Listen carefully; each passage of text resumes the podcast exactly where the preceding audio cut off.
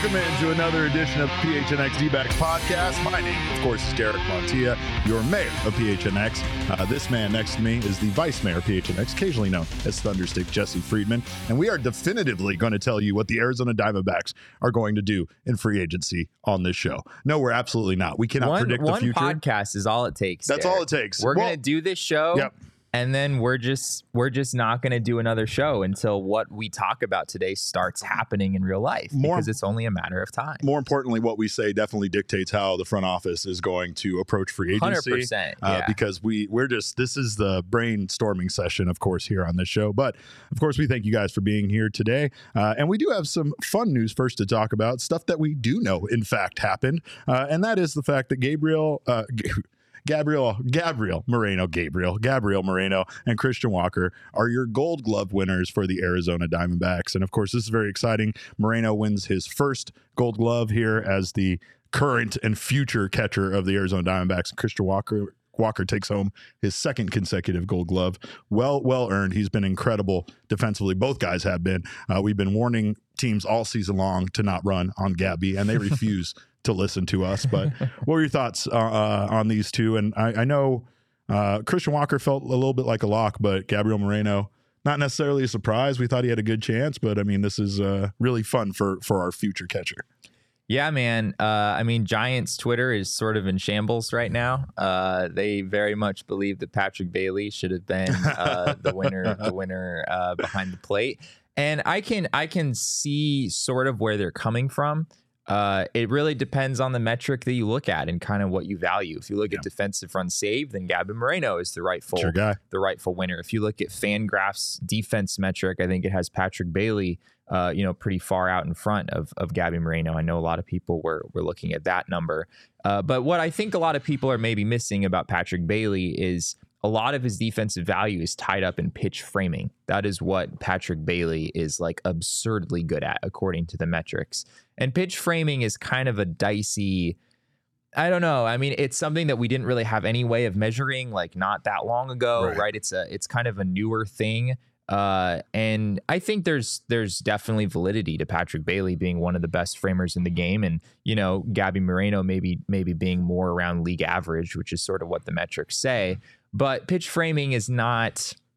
I don't know. I think if you if you ask, you know, like a, a major league manager, you know, what what would you want your catcher to be best at if you could pick one thing? I'm not sure framing would really be up there necessarily. Yeah, and like- it's also a hard thing from a metric standpoint because it's based on like real calls that umpires make Sure. and it's it's not the the process by which we measure it is not very refined. So definitely understand where people are coming from. Patrick Bailey is a very very good defensive catcher. Well, and Uh, and yeah. the pitch, pitch framing is one of those things. Obviously, that's a that's a night in and night out kind of attribute, right? Where it's it's a benefit to everybody in the starting rotation and in the bullpen that he can go out there and do that. But like you said, I mean, it's still a matter of of uh, uh, being objective there and like how many calls wouldn't have been called call like there there's still a lot to be determined there as far as like what calls wouldn't have been called a strike if it wasn't for him Yeah, and stuff like that. just like defensive runs saved is a metric that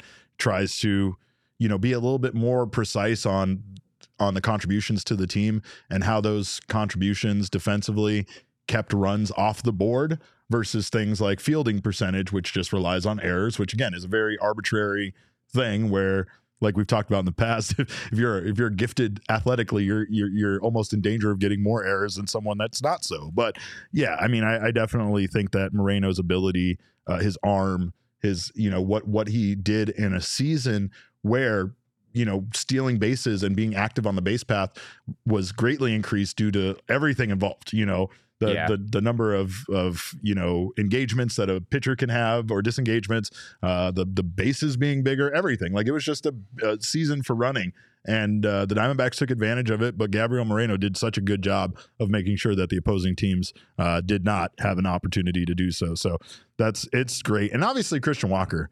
You know, I mean, we could just talk about it. We try to talk about it all the time.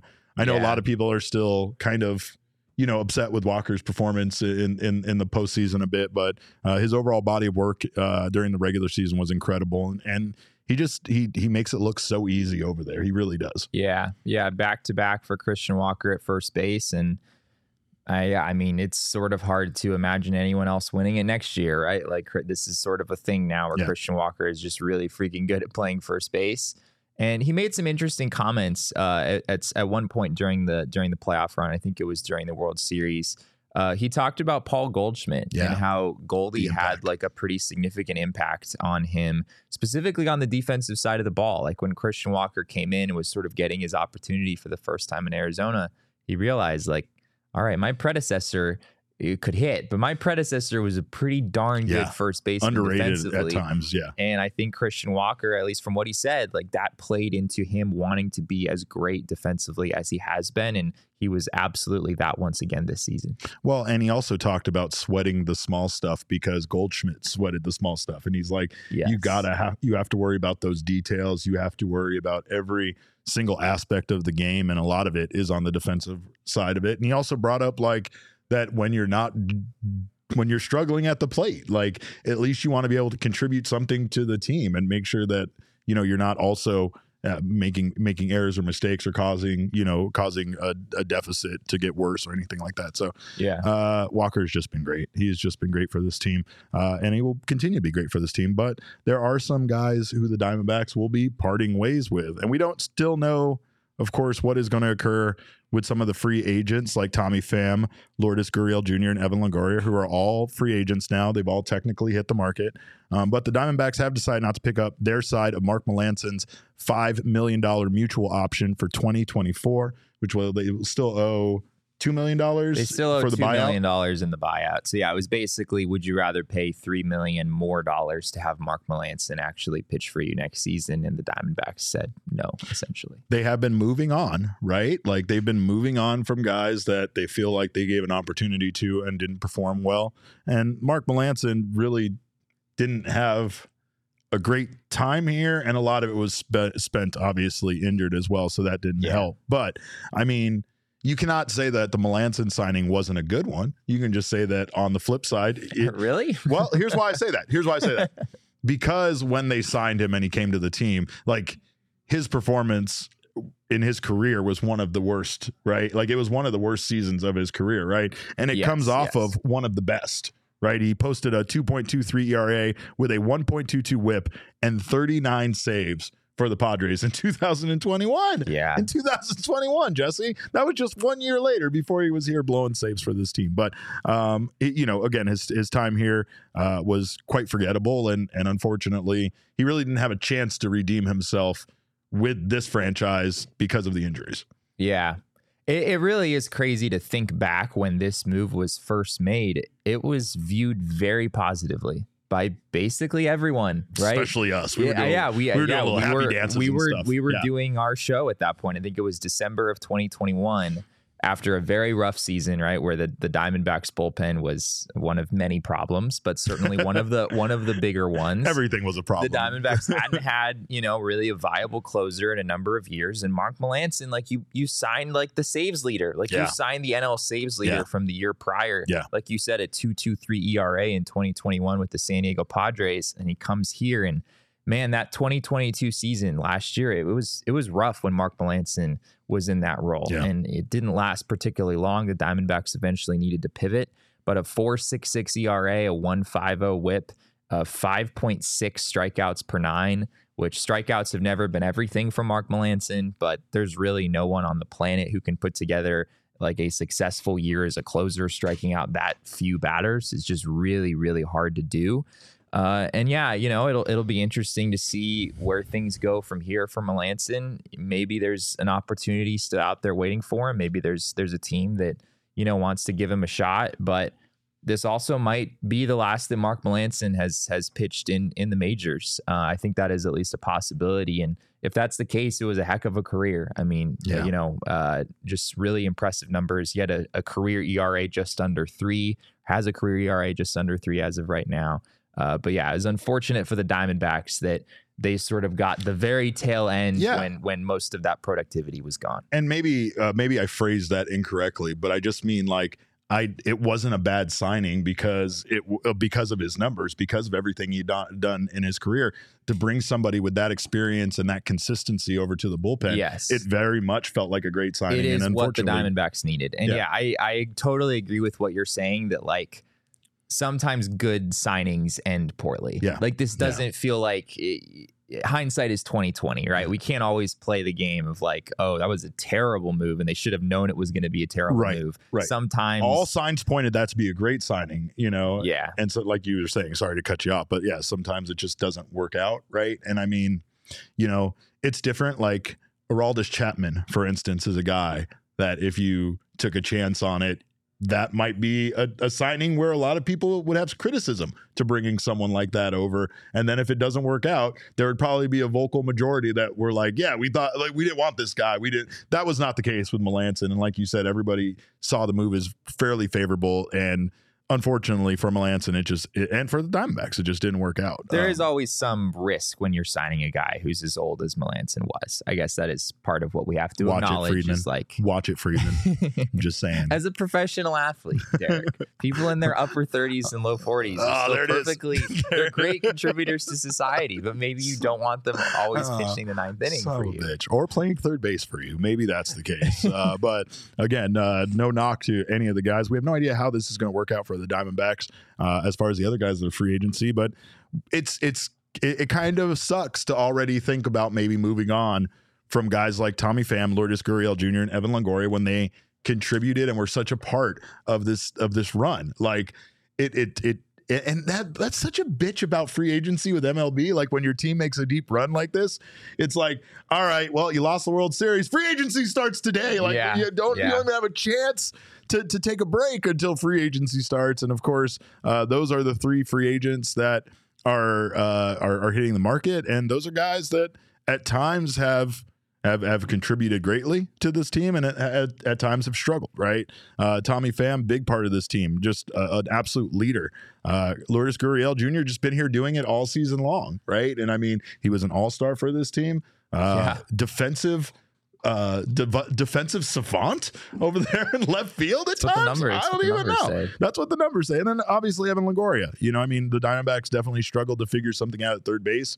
Longoria brought a lot of experience over there, and I think at times made some incredible plays. Um, but the the question remains is is if are any of these guys coming back to this team and and is that something that is either a good thing or a bad thing depending on how the Diamondbacks can potentially upgrade those positions if they don't bring those guys back.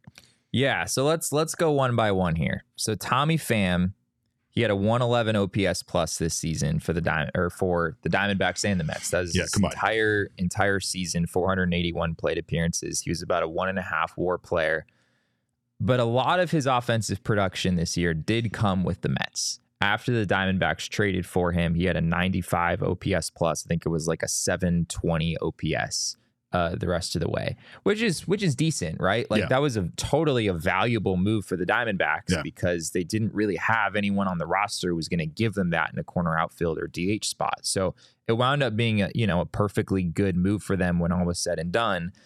But yeah, you know, going into next season, Tommy Pham is I think 35 years old. You know, he's he's definitely uh, you know, in in sort of the the later years of his career. And to his credit, I mean, he just had one of the best seasons of his career, uh, all things considered.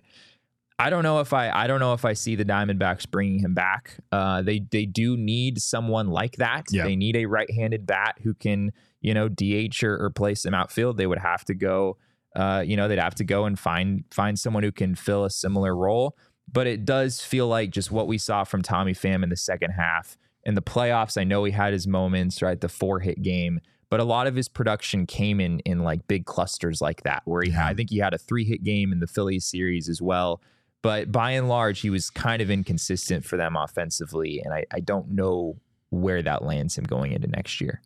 Yeah, it's interesting, and I mean, there some there there could be something to be said about that with all of these guys because they all had uh, inconsistent stretches, but they've all just contributed in their own way. Especially when you talk about what you know Longoria and Pham brought to this team as far as experience and True. leadership goes, right? Yes. Like they're not quantifiable categories that you can look at and say this is what they brought, but Uh, you you'll you'll never be able to know how those guys impacted the young guys on the team and and help them get as far as they went right? I mean, even if Yeah. the numbers don't show up on the field, uh, you know, it's it's kind of like what you what we said at times about the coaching staff. This coaching staff is so good and deserves so much credit because it seems like a coaching staff staff specifically that that a strength is developing young players still like that seems to be like what this coaching staff is really good at and that's why it's so good for this organization but um, again there's there's just stuff about these guys that that you can't say enough about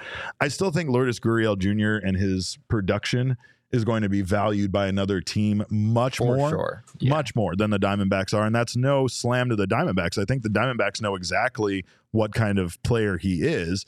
But when you put together a World Series appearance, you put together the fact he's on the last year of a $22 million contract, uh, and, and this is going to be his big, this is going to be it for him. Like that $22 million contract might have been seen at one point in his career as like the high point, but he's Yeah. going to get paid a lot right He's now. gonna get more than that. He's going to get way sure. more than that. I Yeah. mean, that's over seven seasons. That's basically three, three point three, three point one million dollars a year. So, like, but I mean, that's the thing is between the All Star bid, the World Series appearance, everything that he did this year, just his vibes. The vibes are great. I mean, you know, there, there's just the Lourdes brought something different to this team that that he some somehow instantly felt like he was part of this uh, organization for for a long time, not just this one season. Yeah, I, I think that's what like if Lourdes does walk, I think he's going to be maybe miss the most out of these three guys. I. I think Diamondbacks fans have a, a positive view of all of them. Yes. Um, Well, after this run, how can you not? yeah, right? absolutely. But Lourdes, like Lourdes, Lourdes is sort of a vibe, right? I mean, He's like Lourdes, like with the vibe. hair, he's a whole and ass uh, you know, we we definitely, I guess you uh, benefited from the whole hair. I, uh, I'm the mayor of the city of Phoenix, thanks to Lourdes, right? Yeah, according to Heidi absolutely. Watney. That- yeah, Derek would not have ever been elected the mayor of the city of Phoenix had Lourdes not played for the Diamondbacks. So, ever, Never, never. but yeah, I, think they're. I, I think the Diamondbacks are are probably interested in bringing Lourdes Gurriel Jr. back, but it goes back to what you said before of like another team might value this a little bit more than the Diamondbacks. It was one thing to have Lourdes on on this team, you know, for five million dollars for one season. He was a big part of where they went this year. It's another thing to invest, you know, a three year. 36 million at whatever it winds up taking to to bring Lourdes back here. I'm not sure that's an investment the Diamondbacks are are ready to make. Um, and yes, he did uh, defensively. He had the best season of his career 14 defensive runs saved, one outs above average. Uh, if you compare his defensive metrics with Ian Happ's defensive metrics, Lourdes Gurriel, a gold glove winning left fielder, uh, Ian Happ, uh, Lourdes is Lourdes outperformed him uh, in those numbers by a pretty significant margin. But yeah, I, I don't know if I see it at the end of the day. It's it's gonna it's gonna cost a decent amount given the season that he had, and I just am not sure I see the Diamondbacks being willing to to make that investment in a player who has been like above average. Like he's been an above average hitter every year in his major league career, but just kind of narrowly, right? Like Lourdes isn't like a number three hitter, you know, on a good team in this league, and and we'll see how things turn out. But I would be somewhat surprised if the Diamondbacks brought him back. You know what the Diamondbacks could do is they could upgrade at third base their 38 year old third baseman with another 38 year old third baseman There you go. and Justin Turner. Now we're thinking, right? now we're thinking, uh, because apparently Justin Turner uh, has been connected to the Arizona Diamondbacks, according to our friend Bob Nightingale uh, over at USA Today.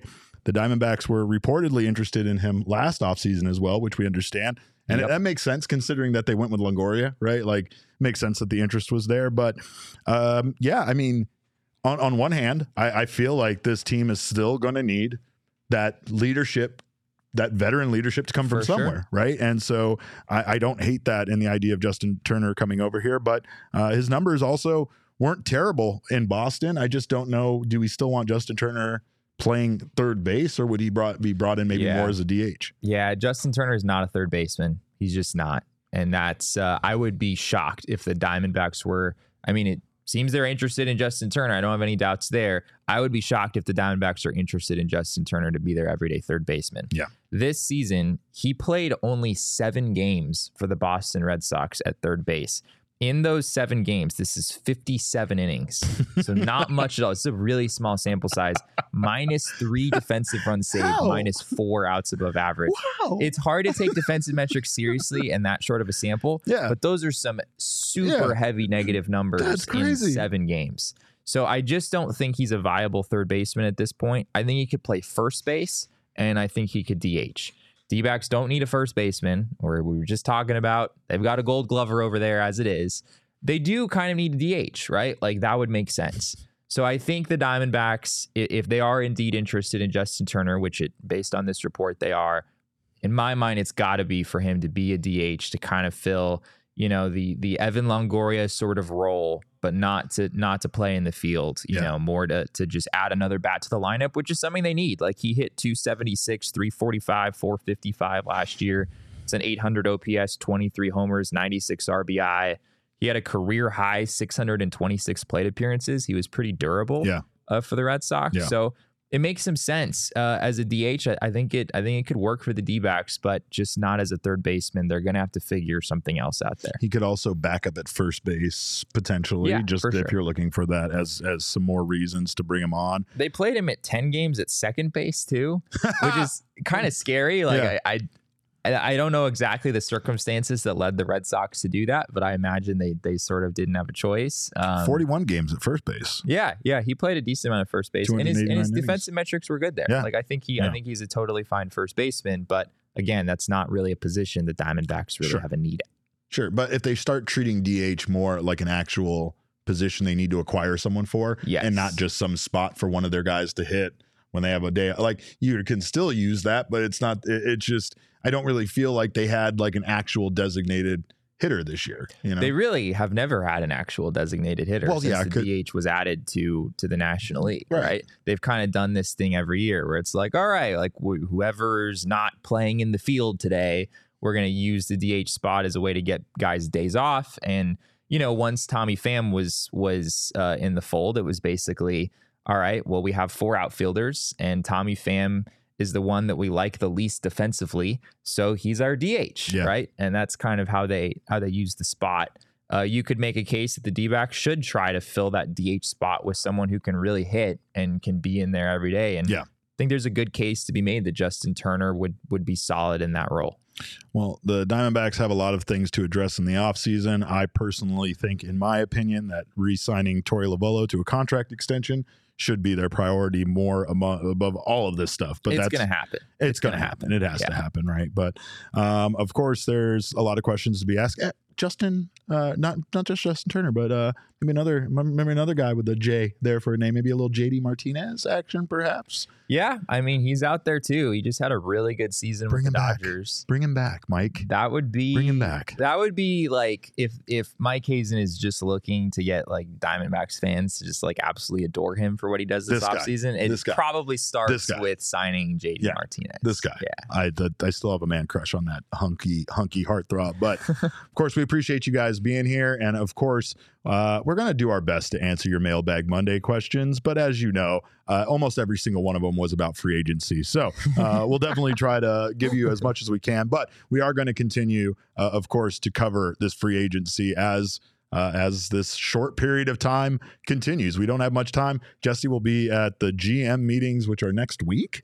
The GM meetings are tomorrow. Tomorrow, tomorrow through God! Thursday. I don't know exactly. Still waiting on a schedule there. Don't Yeah. know exactly which days. Uh, which days I'll need to be out there for for the most amount of time. Yeah, yeah, so things are things are getting keep it- real here in the uh, in the MLB offseason. keep it locked here. So we might have a little change of schedule as far as what time we go due to the GM meetings. But then the winter meetings in Nashville are right around the corner. And the next thing you know, we'll be back here uh, doing spring training. You know, before we know Pitchers it. and catchers report in what like 100 days? 100 days, something like that. Wow. Yeah, it's some absurd amount of time. But of course, we appreciate you guys being here all postseason, all off season, all regular season, all the time. Thank you so much. Make sure to subscribe to the PHNX Sports YouTube channel if you haven't done so already. Sign up for notifications. That way you won't, oh, wow, there goes my eye. Uh, way, don't miss when uh, anything goes live. Uh, and also make sure to leave us a thumbs up. Gabriel Moreno would absolutely appreciate that. And as a gold glove winning catcher, you should do as he says. But also, if you're listening on the audio podcasting side, make sure you subscribe over there as well. Uh, sign, uh, leave us a review. We always appreciate that feedback.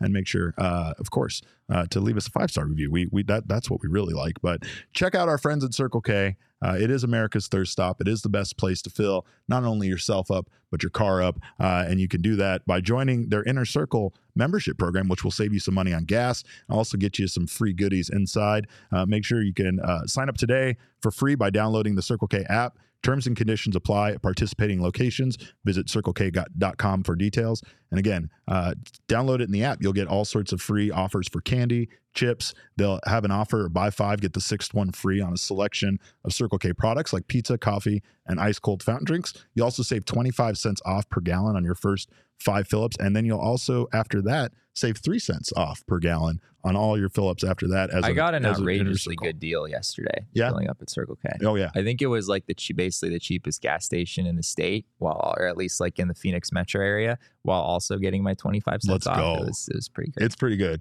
and like and like Sean used to say, there's no better feeling than seeing that last twenty five cents yeah. drop off after you already know what you're paying. So it's make amazing. sure to join that inner circle membership program for free now. Of course, shout out to our friends at FOCO for decorating our set with these incredible bobbleheads, which are tiny works of art.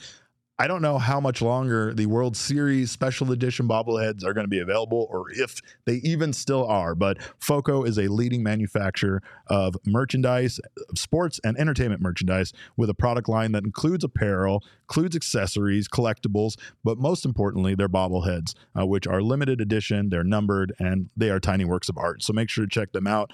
Uh, baseball season never ends around this place. So uh, you can always get ready for baseball season. Jesse was watching fall ball just last I night. I was the it's, fall league all star. It game. never stops. It never stops around here. So make sure to sign. Uh, check out Foco. They have our back for Arizona sports, and they have yours as well. Get the best gear around by visiting Foco.com and using code PHNX for all non presale items. Use the code PHNX, and you will receive ten percent off.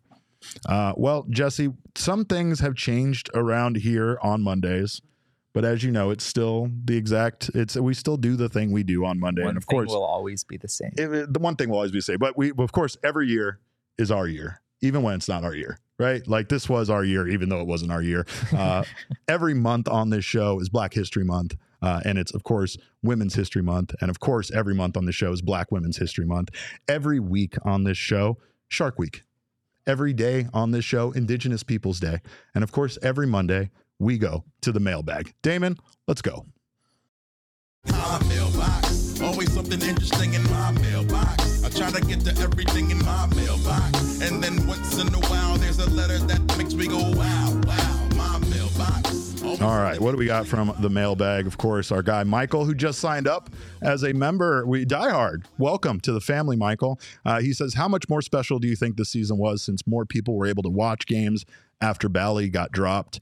Uh, well, I'll just take that and the the idea here that Diamondbacks games were a little bit more readily available towards the second half of the season, and I think it allowed obviously the team to be seen more. I I think the playoff run did more because you know you just get seen on a national level. You're one of the few last teams left. But I'm yeah. just glad people got to enjoy watching this team. I think this team has been fun to watch all season long, and especially once those games were available uh, through MLB, I felt like we were in that place where every single game was was kind of a, a playoff game for them. Every every yeah. single game was kind of a must win.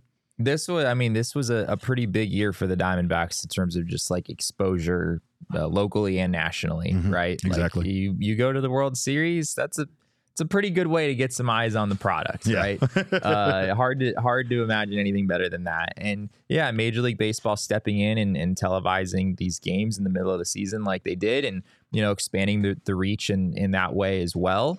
I mean, I guess that happened at a pretty good time, yeah. right? Uh, you know, good time for more eyes to be on the product of, of this Diamondbacks baseball team, and uh, yeah, you know, I hope there's people out there who are who are able to benefit from that. Yeah, it's definitely a fun team to watch, and we are happy to have new snake aficionados watching this team. So, however you got here, you know, and again, if it if it made the if it made the games more available to more people, then it's a good thing, especially on a year where they wound up doing what they did. So this is uh it's been an incredible season. I'm still still not over it. I was texting with Rock Knowledge this morning and we were still like, did our team really make it to the World Series, bro? Like it's just such a it's still like a was that a real thing that happened? It's still incredible to me. So Yeah. uh, what else we got, Damon?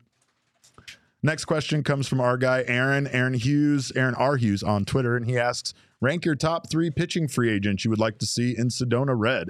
Uh, and then again, he said, "Is Justin Turner a big enough move to fill the third base hole?" No, it is not, as we discussed, due to the reasons uh, as as as as we talked about there with Turner not probably not being a great option for third base. But I mean, as far as pitching, uh, as far as pitching free agents are concerned, there's so many of them, right? I Yeah. mean, and it feels like my my biggest concern is that uh, so many of them are going to be high priced.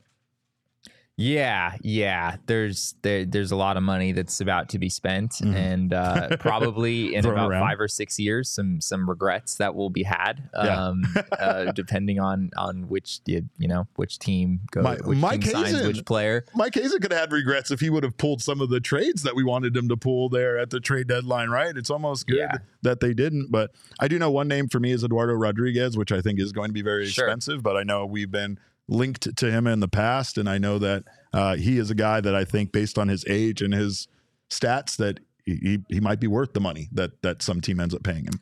Yeah, yeah. I think I think he he's on my list as well of guys that that would make sense for the Diamondbacks and that clearly a, a higher quality of innings than what they have available to them in house with some of their younger guys, and yet also someone who can you know who can probably be somewhat durable for you for you in in 2024. Someone that you can that you can count on.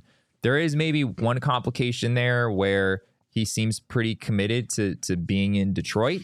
We know that the Dodgers attempted to trade for Eduardo Rodriguez Yeah. at the trade deadline, and Yeah. he bunked the idea Yeah. and said, "No, I want to pitch for the Tigers rather than pitching for the Dodgers in a in a pennant race." And I don't know the specifics of you know exactly why he did that, um, but you have to wonder if that would affect the Diamondbacks' ability to sign him as well. If maybe he would rather you know stick around in Detroit than come to another West Coast city in in Phoenix, Arizona. So yeah, but I think in in theory, just you know that that kind of mid tier of he's not Blake Snell, like he's not going to win a Cy Young award and, and get paid accordingly, but he's a clear upgrade over what the Diamondbacks have in house. I think it makes a lot of sense. If we're really going like full on, you know, if we're not if if how realistic it is is not a factor here. I get get crazy, Jesse. You want to go Blake Snell? Well, I mean, the Diamondbacks were theoretically tied to Yamamoto. At, at Oh, let's point. go. We've, we've, we've seen we've seen that, and uh, I, I mean, I'm not really surprised that the Diamondbacks are interested in some regard. Like, Yeah. why wouldn't you be? Everybody's right? interested. Everyone, yeah, Everybody's every- I have to believe that everyone is interested. I Yeah. don't know if I'm necessarily reading that the Diamondbacks are, you know, like really serious about spending the kind of money, but this guy is really freaking good. Uh, this guy had a 1.21 ERA in Japan this year with a 0.88 WHIP. He allowed two home runs in 164 innings. He's 20 only 25, 25. years old Yeah. which is probably the biggest selling point Yeah. because he's not 30 or 31 like you're not you're not probably having to pay for his age 36 season or something on this contract. He won the Sawamura Award, which is like their Cy Young, their Yeah. version of Cy Young, right? And He's I mean, been like the best pitcher there for for basically the last the last several years. So yeah i mean if you're really trying to dream like that's i mean that's the guy. And i think he's a guy who's going to get a ton of money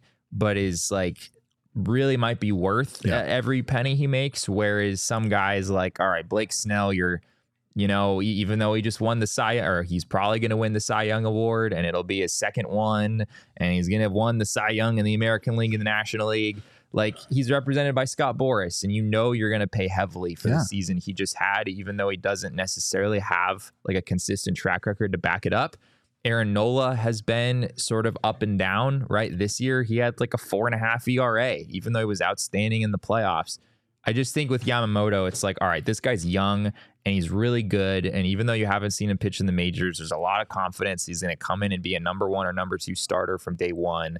I think there's just less risk there than with a lot of the other guys. I think uh, Jordan Montgomery is a guy that we talked very highly about. We spoke very highly about. We Yeah. were very interested in, and I, I, I would love for somebody of, of that caliber to join this staff. I think once again there is kind of a, an idea here of you don't have a lot of time with Zach Gallen left. You don't have a lot of time with Merrill Kelly left. So I feel like you really want to take advantage of those guys being part of your rotation and add another guy that just complements them so much. You know what I mean? And I mean, I, I think that based on the free agency market, you you you might be able to get away with with maybe you know getting a Jordan Montgomery for for substantially less than a Blake Snell and have Jordan Montgomery potentially outperform him. I mean, if, Yeah. I feel like I know he's going to get a ton of money though. I mean, he has a he had a 4.3 FWAR this season, and uh, we saw what adding him to the Texas Rangers did. Like, I feel like that was the move almost that put them,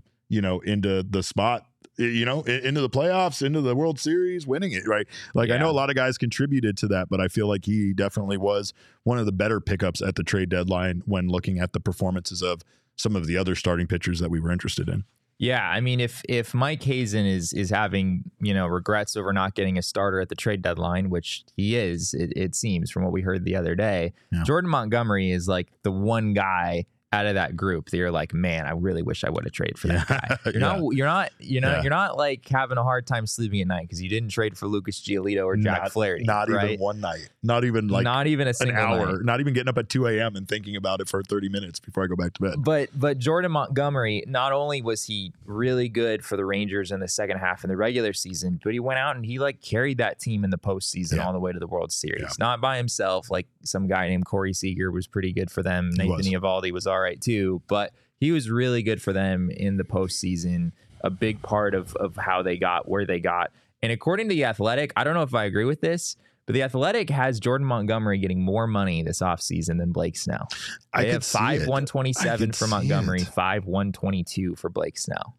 Seems kind of outrageous, but I It sort of understand where they're coming The from, world- given that, that- the guy just pitched all the way to the Yeah, World yeah, Series that and was World really, really Series. good the entire way. And I mean, Blake Snell can win all the accolades he wants to, but the one thing, of course, that teams are looking for is is a younger ace that can, you know, be a part of your team for a number of years. And and Blake Snell, he's he's not that much older than Jordan Montgomery, Yeah. right? But he definitely has some more years on him. And and again, Montgomery just might be part of that core that so many teams are looking to build around. And I mean, the Diamondbacks still are, are trying to add pieces to that core, even though they got as far as they did this year. And I think that's the thing is, is that like at least maybe maybe the the how far they went will make this an attractive destination for somebody. Maybe we don't get that guy on a six year contract, but maybe we're able to add some free agent pieces on, on a on a one or two year deal that can help complement, you know, Zach Gallen and, and Merrill Kelly in the meantime. It's not going to be Yeah. any of those guys though, because those guys are going to get paid, just like Lourdes is going to get paid, and they and they should. You got to take your opportunity to get paid at some point. And coming off of a World Series appearance, uh, get that money, get that money, guys. Uh, we have another question from Cogs, which is impossible to answer, just like so many of these are. Uh, but Cogs wants to know who is the most likely add at each position. Third base, starting pitcher, outfielder. I mean, good lord. I love this question. This is like predict the entire offseason in one question. Mm-hmm. Yeah. Great Cogs. Putting a lot of pressure on us. Well, we're going to talk about this actually. That that could be a whole episode unto itself, right? I mean, we talked about a lot Sure. of our starting pitching choices there, um, but there aren't a lot of choices at third base. Yeah, third base. Is, we'll probably do an entire show at some point trying to figure out what the Diamondbacks can do at third base sure. because it's clearly a need of theirs. And yeah, there aren't really a lot of clear options available in the market. Like free agency, we've talked about it. Do you want to give Matt Chapman a whole bunch of money? Probably not. Do you want to give Jeimer Candelario a bunch of money? Probably not. Uh, th- those are really the only two guys out there. I like he said probably not. I absolutely want to give Candelario all the money. I, I mean, like we said earlier, I don't think Justin Turner is really part of that like third base group that's available Correct. in free agency. Yeah, so correct. those guys are almost by definition going to get paid more than they probably are worth just because of the scarcity in the market at that position. Trade wise, this is where we'll we'll maybe do more digging for a future show. I don't see a whole lot of clear options there either. Uh, Eugenio Suarez is is one guy who comes to mind, third baseman with the Seattle Mariners. Maybe now that they have Josh Rojas, they're like, hey, we're we're covered. We're good at third base. Suarez is available. We know the Diamondbacks have made a lot of trades with the Mariners over the years. Still don't know if I fully see it happening from from the Seattle side, but you know Suarez is a is a solid a solid third baseman defensively. I think he underperformed uh, you know some of his batted ball uh, stuff this year. I think he's maybe a better hitter than he showed. He would be an upgrade for the D-backs at third base and I want to say it's just uh, is it just this season that he's under team control for? I believe so. I think it. I think it is. Uh, maybe one more year. Let's see what Baseball Reference has to say. Yeah, but he has not- a 2025 team option, so it's it's he's under control for 2024, and then it's a club option for the year after. It's a pretty friendly situation for the Diamondbacks to acquire if they were to if they were to go that route. Um, what about uh, Giovanni Urshela from the Angels? Gio Urshela, uh, not not really like an everyday guy, right? Yeah. Urshela, uh, 62 games this year. I think there were some injuries there. 91 OPS plus. I don't know if you're really bringing in Urshela expecting him to be like your everyday third baseman and be like a clear upgrade over what the Diamondbacks already have. Yeah, that's true. Third But- base is just like we're just at a time in baseball right now where it's like if you don't have one of the top few third basemen in the league, you're just maybe not getting that much from third Yeah. base. It's Yeah. kind of just the reality of the league right now. Joey Wendle. Oh my gosh. I'm just joking. Joey Uh, Wendle. We, you, we you want to talk about Joey Wendle? no, I do not there? want to talk wanna- about Joey have Wendle. No. I'm not going to do that to you folks. But His, what uh, I will say, 554 OPS this year. Yeah, I mean, I don't know. I mean, yeah, like everybody, like you said, I, uh, that's literally we we went over basically the top candidates, and there aren't many. Like there Someone are. mentioned Jonathan India in the chat. That's Oh, yeah. interesting. He's like kind of an kind of an extra guy with the Cincinnati Reds. Uh, someone who I think could be available in a trade. And yeah, natural position third base. I don't know. They've been using him at second base pretty much exclusively for a while. His metrics at second base are not good. Maybe you feel okay about putting him at third base. He's been like a league average hitter. Uh, has reverse splits, which is interesting for his career.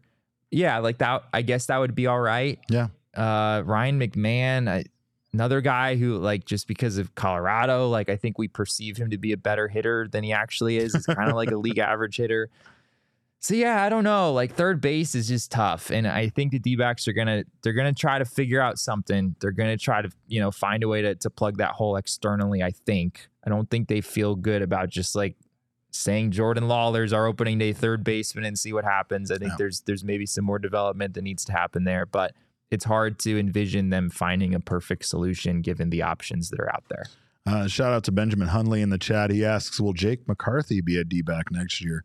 I, I could see Jake McCarthy potentially being a bit expendable as far as maybe a trade candidate, but as it stands right now, Jake McCarthy will be a D back next year. Yeah, it's interesting.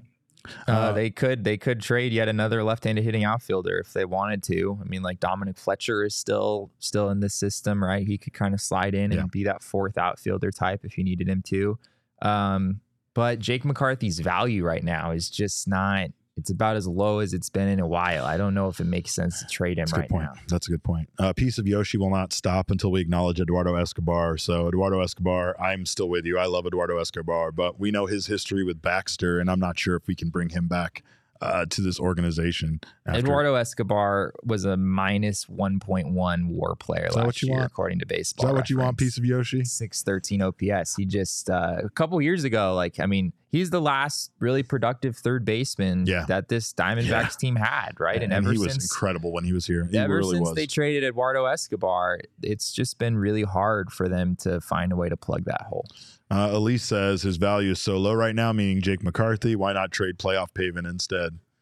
Uh, I mean, we're, there, we're- there's a we're- lot of given what Pavin Smith accomplished in those, what was it, like 11 postseason plate appearances? There's teams just lining up. Yeah. I'm sure. his value's at an all time high. Yeah, Look, I, I don't know. I don't know about you that. You want to burn a player, uh, making the opposing team think you're pitch hitting for him just so you could switch him out with another guy, Pavin's your guy. Pavin is your guy. Uh, it was it was hilarious how many times that played out in the World Series. I think it was three separate Yeah, times yeah. where uh yeah, Torey goes to Pavin, Bruce Bochy goes to a lefty, and then, And then- poor Pavin Smith enters a World Series game but doesn't actually Get your ass back. to the dugout. All right. What else we got? Dakota Lamaster, I think is how this is said. Uh, Dakota underscore Lamaster on Twitter says, since Lourdes Gurriel Jr. might be leaving uh, during might leave during free agency, do you think we need uh, another outfielder with power or just stick with the ones we have? I, I, I think the Diamondbacks definitely need to upgrade. I think that they need they they still are short on you know a lot of a lot of, a lot of things. I mean, and and considering the comments made, I I, I think that they'll continue to to try to upgrade this lineup in the like they don't they don't need to upgrade so many positions because they know those guys uh, are are here and, and they're not going anywhere, right? So it's like maybe maybe another outfielder, maybe that third baseman, maybe a DH, and, and definitely starting pitching. But yeah, uh, like uh, it, it definitely feels like they are going to at least address some of those, and and I don't, I, I still don't really think that they're going to bring either any of those guys back, but that remains to be seen.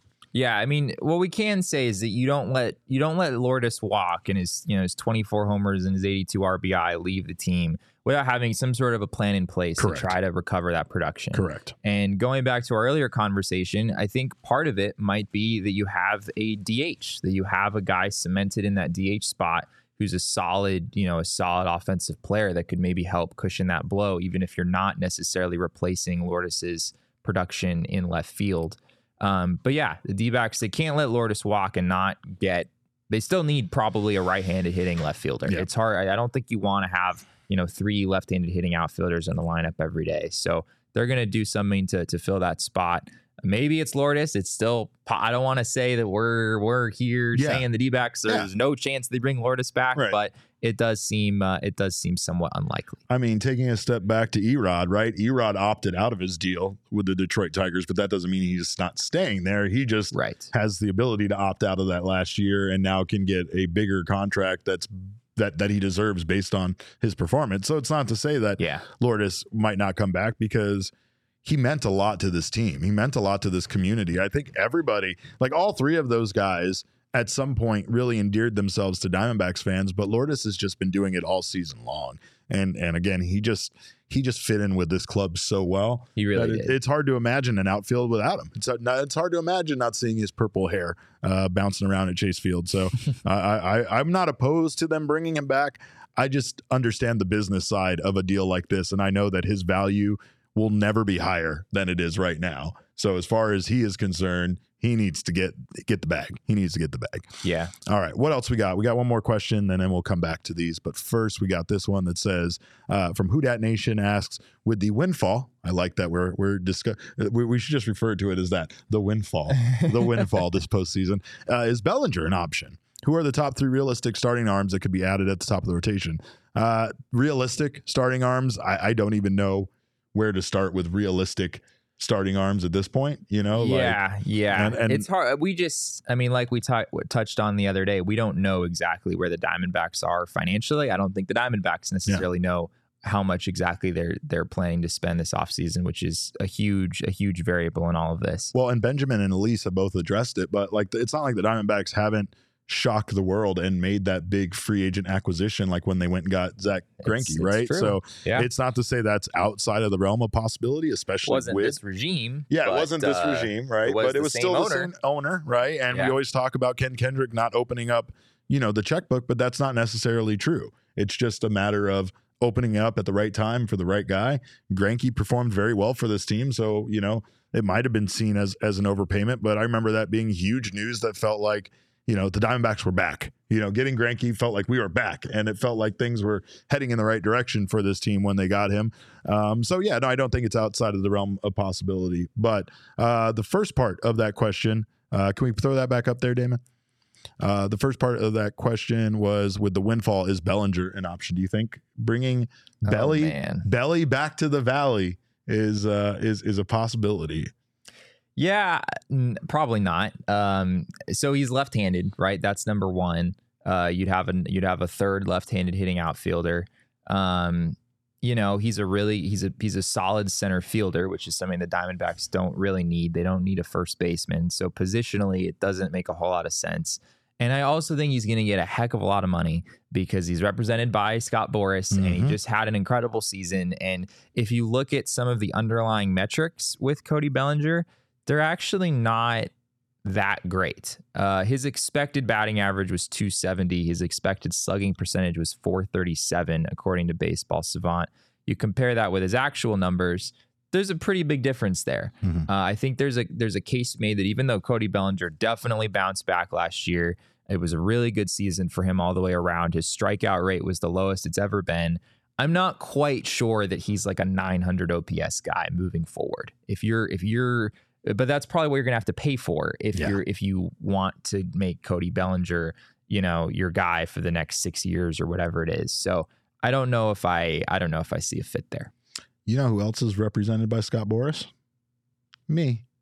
I, I need to be at least because I need to get that money, right? And every time we talk about Scott Boras, I feel like strategically uh, he might be a good agent to have. So I'm thinking about looking into it. What do you think? You think he would accept me as a client? Uh Come on, You I was on foul I- territory. I, I, wasn't, was on. Yeah, you were on foul. Yeah, you did I have your did have a nice picture. postseason run. your picture next to Ken Rosenthal. Come on, a, on. on a YouTube on. thumbnail. You didn't. You couldn't get enough of that. It was He harassed me endlessly yeah, maybe through text maybe messages Scott. I don't that. know. I'm the- not sure if Scott Boras is into representing media personalities, but Hey, you know, I would be happy there, to be his I'm, first. I'm sure you're right at the I'm just. I just want to get that bag. I just want to get that bag. Um, but uh, let's get that bag real quick before we move on to more mailbag Monday question. We thank you guys, of course, for your mailbag Monday questions. I do want to say uh, I ate entirely too much bread this weekend, Jesse. Like way too much bread, biscuits. I had sandwiches from Jersey Mike's. I'm. I ate so much bread, and you know what? Sounds amazing, honestly. It, it, it, it's supposed to be, but I'm 42, as you addressed earlier in the show. And uh, I don't feel the same way I used to after eating a whole bunch of bread over the course of a weekend. And that's because uh, bread can not be great for you. But there is some great bread out there that is good for you and can help you address a lot of uh, a lot of your per- particular needs when it comes to nutrition. Hero Bread, uh, which makes sliced breads, buns, and tortillas, are available on Amazon and at hero.co. And of course, uh, what what's the thing that makes them better than any competitor? They can customize the experience that you are getting depending on what you're looking for, whether it's ultra low net carbs, uh, a bread that's high in fiber, zero sugars, five to 10 grams of protein per serving, whatever you're looking for. Uh, and it's still delicious. It still has that soft, fluffy, uh, that, that soft, soft fluffiness that all the bread that I ate this weekend has, uh, but it's much better for you than, than those bis- those Grands biscuits I made. I can tell you that right now. But uh, of course, uh, it does have fewer calories than the leading national brand. And of course, it uh, can fit your lifestyle or your dietary constraints. So make sure to check them out right now. Hero Bread is offering listeners 10% off their first order. Just go to hero.co and use code PHNX to save on Hero Bread today. That's H E R O dot C O to save 10% today. Uh, also, here in the Valley, it's that it's it's that time of the year where people think that they don't need sunglasses, but you always need sunglasses in the Valley. There's never a time really not think they they, they think oh it's it's not it's not it's not as there's not as much sun out today as there it's the valley of the sun all right? That's not just a cute name. It's almost a warning to you that this is the valley uh, of the sun and the sun dominates here. But you know you need to get yourself some good sunglasses to battle that sun here in the valley and you can do that with our friends at Shady Rays. It's an independent sunglass company that makes a world class product it's a, a product that's built to last and it's backed by an insane lost and broken replacement plan where if you lose or break your shady rays even on day one, they will send you a brand new pair, no questions asked, no shame, no guilting you at all about what you did with them. They have your back long after you purchase. You can shop their entire collection in town at Kierland Commons. And of course, you can also shop online at shadyrays.com. Uh, if you do not love your Shady Rays that you get, no matter where you get them, you can exchange them for a new pair or return them for free within 30 days. No risk at all when you shop. And exclusively for our listeners, Shady Rays is giving out their best deal of the season. Go to shadyrays.com and use code PHNX for 50% off. Two or more pairs of polarized sunglasses. Try for yourself the shades rated five stars by over 250,000 people. Well, our mailbag, of course, was filled with Justin Turner and free agency questions. So uh, let's get back to more Justin Turner and free agency questions. What we got, Damon? Oh, Hanley. Ryan Hanley says, I'm still depressed. Uh, how are we doing, fam? I miss you guys. Uh, we, we're, look, we're not depressed around here. All right. We, I can understand depression for the first 48 to 72 hours, but at this point, uh, we need to be proud. We need to be happy of what this team accomplished. I'm a and little now, depressed. what's that? I'm a little depressed. I know Damon's still having a hard time with it as well. It makes me sad every single day when I miss in. Ryan too. He does. I miss I miss going up. Jesse, did you hear this story? Yeah, I believe what we told you. they, Uh, they I hung out I with Ryan during one of the uh, postseason games. Sean and I got seats in the second Really? to last row in the 300s, and Ro- Ryan, right behind us, goes, "Hey, Sean, what's up, man?" And we were like, "What's up?" And he was like, "I'm Ryan H from your from your sh- the chat," and we're like, "Wow, that's what a coincidence." What are the odds? What are the odds? What are the odds? Good guy, uh, and he's and we're going to try to help you all Great get guy. over this. Great guy. Uh, no need to be sad. No need to be depressed. We're building on to next year, and uh, I know one of the questions that we're going to get, or we should get, or have been asked, has been, you know, about is is this is this this is like a one time thing? Are we just getting here Yeah. now, and now we're going to go back to another like ten years of mediocrity? No, that is my answer. No, there is a lot of good things to be happy about. And of course, this was supposed to be just the start of something special. And somehow this team made it to the World Series. So I want you all to continue to hold your head high because uh, this team, this team is uh, did something special, and we should be proud of it.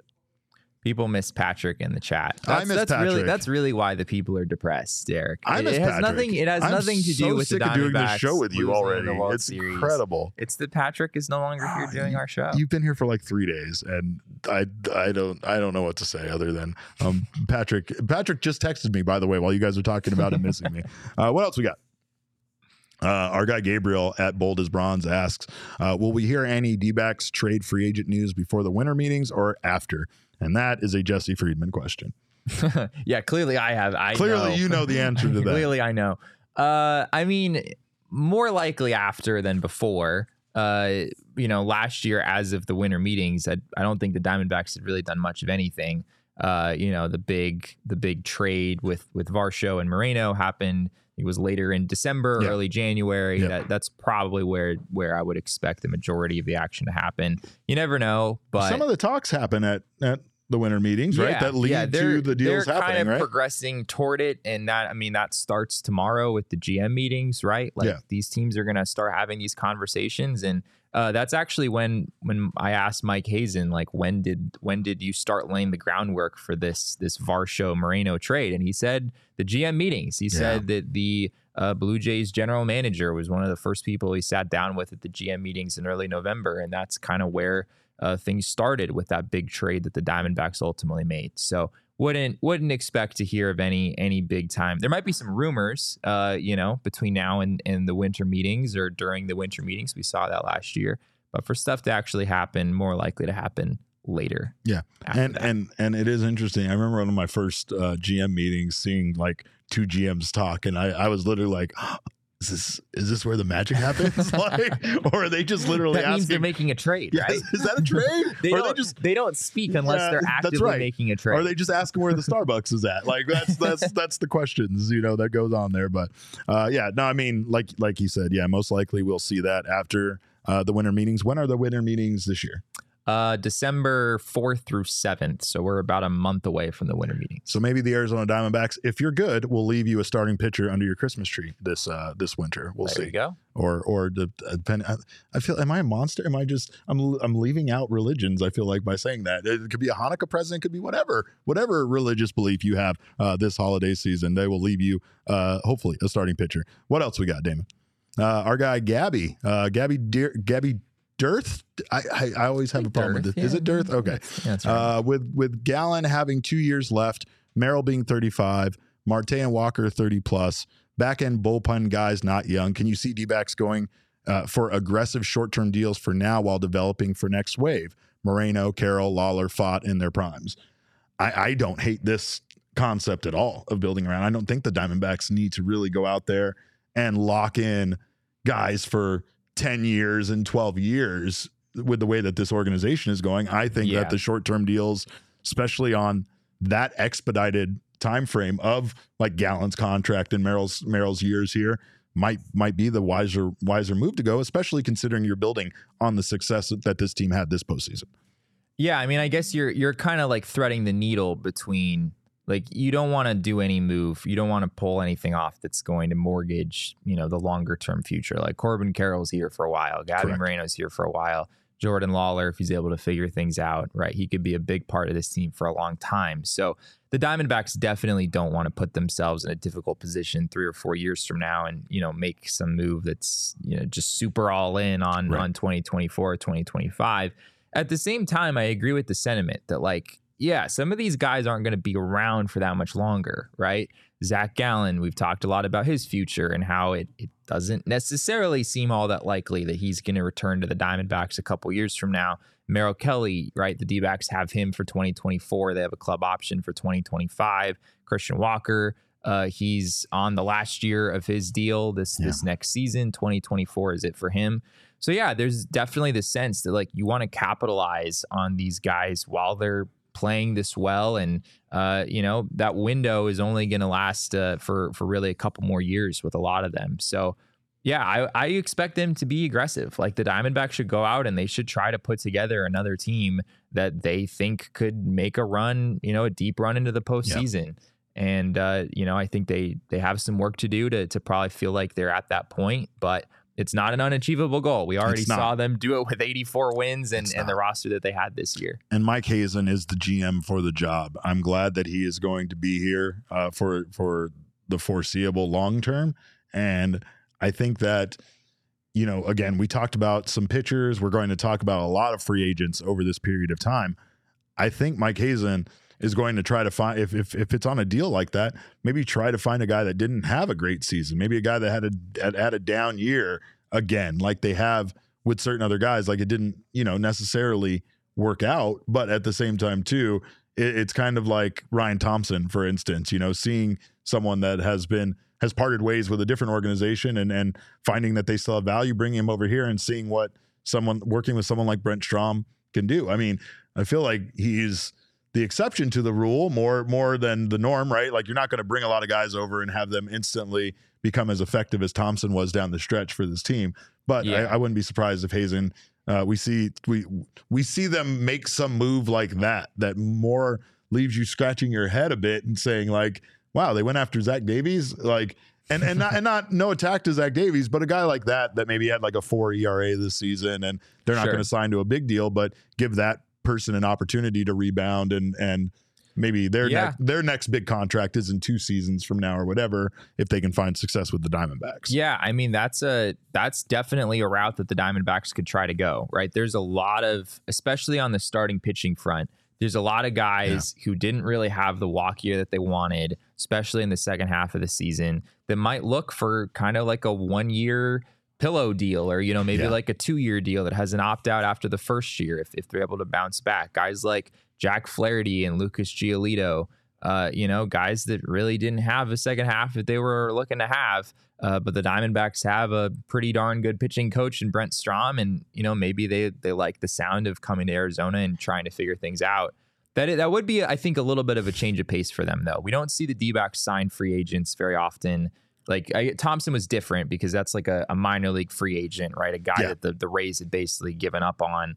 Um, but this would be different. This would be like, all right, we're gonna sign a guy who like actually was a bad pitcher in the second half and bet on our ability to help them figure things out. Not something that we've really seen them do in recent years, but with Brent Strom, maybe they feel like they're in a position to do that. Uh, what else we got? Uh, next question comes from uh, J.W. Lewis and bunch of numbers. Uh, and J.W. Lewis, bunch of numbers, says, How does this rotation sound? Kelly, Gallen, Ohtani. Oh, here we go. Anyone? Yes, Jesse, we're doing this. How, did about this outfield? this deep into the show Gurriel- without mentioning Ohtani's name? Carroll Ohtani, Thomas McCarthy, also Ohtani at third base. One guy solves all the issues. Overpay. Man, it couldn't be worse right now for Ohtani as far as, you know, Couldn't be worse. well, I'll say, right? Like you, Ohtani will not pitch next season, right? Yes. he is going to have uh, surgery that is going to cause him to miss pitching the entire 2024 season. So, and I mean that from that perspective, right? This was the big year where, and and it's still going to happen. Someone's still going to pay him literally a, a boatload of money, but I just think it's great that you said it couldn't be worse for a guy who's about to sign a five hundred million dollar hundred know. million dollar I know. But I'm saying like that that but I see where you're coming. But that sucks because it is going to be one of the biggest contracts in baseball. It some some team is going to sign it to him, But it's like that that surgery, that one thing is going to put some question in teams' minds, right? Like For sure. it's not just a slam dunk anymore because you never know if a guy is going to be able to rebound from that surgery, uh, from any surgery as a pitcher and be the same pitcher they were. You have a good idea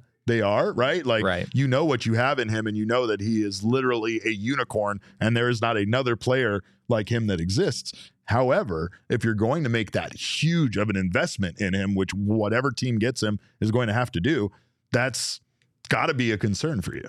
Yeah, and I, I mean, just especially given that degree of risk, like if there were, if there was a, if there was even a fraction of a percent of chance that the Diamondbacks were going to sign Shohei Ohtani this offseason, you feel like that was like just cut in half or something by the fact Yeah. that he's not gonna, Yeah. he's not gonna pitch, and, Right. and for the Diamondbacks, there's just there's a lot of risk there, and and for the investment, it just I, I just don't see there's really any scenario where where that would make sense for them. I will say, going back to the the starting pitcher conversation in general, I think there are some some guys in the market that maybe you could get on a shorter term deal that would kind of go along with like the all in mindset on these on these next couple seasons where the D-backs they have Gallen, they have Kelly, they're really trying to make something work. Sonny Gray is a name that comes to Let's my mind Go. as Yeah. a guy who like he's already I think he's 34 so you're paying for like age 35 36 and 37 maybe on like a 3 year contract maybe you have to give him a pretty good chunk of change for Yeah. those 3 seasons Yeah. but it's only 3 seasons it Or- wouldn't or- it wouldn't come with the risk of like the Greinke deal or you know other longer term things that they've done that that haven't worked out for them in the past Or sign him to like a five year deal that's going to, you know, there's a good chance that on the back end of it, he's not going to be the pitcher he is. I almost Now- think they would rather give him like More money for a shorter term. Yeah, the Yeah, more, this- more money for a shorter term. This this team is not, especially this season, they have not shied away from flushing money down the toilet to make the team better, right? And so, like again, yeah, that's that's not committing to a guy who what in in his age 38 39 season could potentially be a liability and that you might have to make a similar decision like you had to do with Madison Bumgarner where you still owe him money and you just cut him you know at that point anyway. But that's I don't even understand how my mind went right there. Uh, you're you're right though. I mean that's that's definitely a guy that that you could see on a shorter deal and, and the again, Athletic says three years, sixty-four million. I'd pay that like that. I'd pay if that that's real, I'm a little skeptical maybe that it would be that low. Yeah. because he just had a. I mean, he had like a two Yeah. eight ERA Yeah. over like almost 200 innings He for was- the Twins this last year. he was in the Cy Young conversation constantly He's Like- a he's a really really good pitcher, and I know he's kind of had some ups and downs over the course of his career, but if you can get that guy on like a Yes. three year deal for 64 million dollars. Yeah.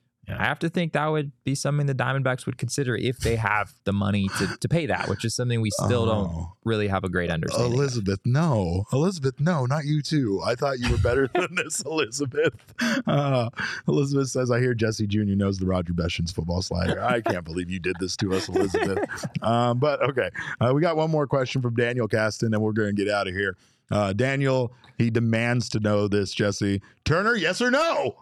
we don't know, Daniel. Sorry. We don't know. We don't know. Uh, we have no idea what the Diamondbacks are going to do, but I will say, keep it locked right here uh, to this very show because we are going to be talking about that quite a bit over the next few weeks. Of course, uh, Jesse, like you said, he has the GM meetings this week, winter meetings uh, in like a month. Uh, and the next thing you know, we're going to blink and we're going to be at spring training. So keep it locked right here. We will break down a lot of uh, a lot of the free agency news, including more on who we think the Diamondbacks should pursue and who we think could potentially be the best fit for this team. So uh, keep it locked, but make sure uh, if you did place any kind of future bets on this team on the Bet MGM Sportsbook app, you don't forget about those because those are about to cash in, especially that Corbin Carroll Rookie of the Year. So hop on the Bet MGM Sportsbook app. Maybe maybe wait for opening day. Maybe wait before opening day. Make some more future bets on the MLB. Uh, but in the meantime, there's all sorts of other sports for you to bet on. Of course. Uh, football is a great time. It always makes sports better. You can place your first bet MGM Sportsbook wager through the mobile application of at least $10. If you do, you will receive $200 instantly in additional winnings, regardless of your wager's outcome. All you got to do is use our code of PHNX. It's this easy. Just download the app uh, on iOS or Android or visit their website at betmgm.com and sign up using that code of PHNX. If you sign up and deposit at least $10 into your newly created account and then place a wager of that amount or more at a standard odds price, you will receive $200 in bonus bets regardless of the outcome of your wager. So now I have to start being a little bit more creative and trying to win some money because I have nobody to, to hex. I'm, I'm, I've been using my bets as a hex. Mm. Um, still did a little bit this weekend against Espo while we were playing fantasy football. I just went in and placed bets against all the teams his players were on and wow. yeah you got to sometimes you got to do what you got to do jesse but of course uh you guys can use it more intelligently than i do i know that for sure but you can sign up for the bet mgm use bonus code phnx and make yourself some money. Uh, place your first bet mgm sportsbook wager through the sportsbook mobile application of at least $10 you will receive $200 instantly in additional winnings regardless of your wager's outcome. Check out the show notes for full details. And now listen to shane talk about the disclaimer Gambling problem? Call 1 800 Gambler. Colorado, D.C., Illinois, Indiana, Kansas, Louisiana, Maryland, Mississippi, New Jersey, Nevada, Ohio, Pennsylvania, Tennessee, Virginia, West Virginia, Wyoming. Call 877 8 HOPE and Y or text HOPE and Y 467 369 New York. Call 1 800 327 5050 Massachusetts. 21 plus to wager. Please gamble responsibly. Call 1 800 NEXT STEP Arizona. 1 800 BETS OFF Iowa. 1 800 270 7117 for confidential help Michigan. 1 800 981 0023 Puerto Rico in partnership with Kansas Crossing Casino and Hotel. Visit BetMGM.com for terms and conditions. U.S. promotional offers not available in D.C., New York, or Ontario. Ontario. Jay, I Jay got made it. I got it that You got it time. that. I'm so proud of you. Jay made me sad with his comment. Jay said, "See y'all back at the pregame show with little emo- emoticons that make me sad." Uh, yeah, soon pregame show soon, my man. How soon? I don't know. Next next postseason? I, I don't know. I don't know when we'll do a pregame We're show gonna do again. pregame shows for every Cactus League. Stop game, it! No, absolutely not. Stop this man. Uh, but uh, Can you imagine previewing the pitching matchup? every single Uh. game and a post game shows. Join us ten minutes after the final out. Uh, I will. I will be out there though, and I, I will tell you a good way. A good way to spend fall ball games is with a Four Peaks in your hand. Uh, I know Halloween is over, so they're going to stop highlighting the ghosts. But let's not forget the ghosts make the beer over at Four Peaks, and of course, what better way to enjoy a beer than a beer made by a ghost? So check out everything Four Peaks has to offer. Uh, they are a staple here in the valley and have been uh, at tailgates for over 25 years. So, uh, win or lose, we booze with Four Peaks. You can also check out their pumpkin porter, uh, now available. Get in the fall state of mind. It's back on the shelves and in draft lines throughout the valley. Uh, so don't miss out. Also check out their 8th Street Pub. Chicken tendies are still undefeated out there. You can visit fourpeaks.com slash locator to find all your favorite brewery tours and events. Check out at Four Peaks Brewer at Four Peaks Pub to keep up with the latest at Arizona's hometown brewery. Must be 21 or older to drink, drink Four Peaks and please drink responsibly. I feel like we should give Stephen Vogt a shout out. Oh man, we have a lot of like managerial news, I guess, that we really Greg didn't. Counsell is now the manager of the Cubs, which can only mean that David Ross is now the manager of the Brewers. That's the way that has to work. Yeah, that's- they yeah, traded yeah. managers, Yeah, if you- right? if you and cash considerations. manager, it yeah. goes both ways. yeah. That's an awkward situation because a lot of people are assuming because no actual official news was put out that this was kind of like leaked and that we didn't know David Ross had been let go by the Cubs or maybe David Ross didn't know he'd been I let go by it, the I think it like just came together here in like the last few days. Yeah. Uh, well, they said they didn't have permission to talk to him unless they Right. requested permission from the Brewers prior to November 1st. Yeah, so apparently this all just came down in like the last few days as Craig Counsell's like officially on the open market and the Cubs were like, "Hey, we're willing to give you a big old pile of money." And uh, Craig Counsell was like, "All right, let's do it. 5 years, 40 million dollars I It's- think is uh, the announced contract there, which I believe would make Craig Counsell or will make Craig Counsell the highest paid manager in the sport right now. Correct. Uh, probably worth every penny. And, Probably. uh, a rough a rough day if you're a Milwaukee Brewers fan. Yeah, that's tough. Uh, managers moving across divisions. Like, I don't, I don't know if I like that. Bob Melvin? Yeah, like leaves from the one Padres team and goes- goes to the Giants? division. Yeah. it is. It is pretty weird. It's gross. We've had two situations like that already this offseason. I want to I want to run a disgusting scenario by you. Torey Lovullo as manager of the Dodgers. How much would And then you? the, the D-backs get the D-backs get Dave Roberts. no, no, no. I don't want that end of the or- equation. I was just talking about the nightmarish situation where we'd have to see Torey Lovullo as the manager of the Dodgers. But uh, luckily, we don't live in that that that terrible, terrible timeline. We live in this one. he's not. manager. Yeah, I mean, Torey is not on the open market. He still has one more season, so he's in a different And they're gonna extend him. They And they're better gonna extend him. Yeah, that's Yeah. not an actual concern. just Yeah, so that, no, yeah, that's not actual. I'm just, I'm just scaring people, you know.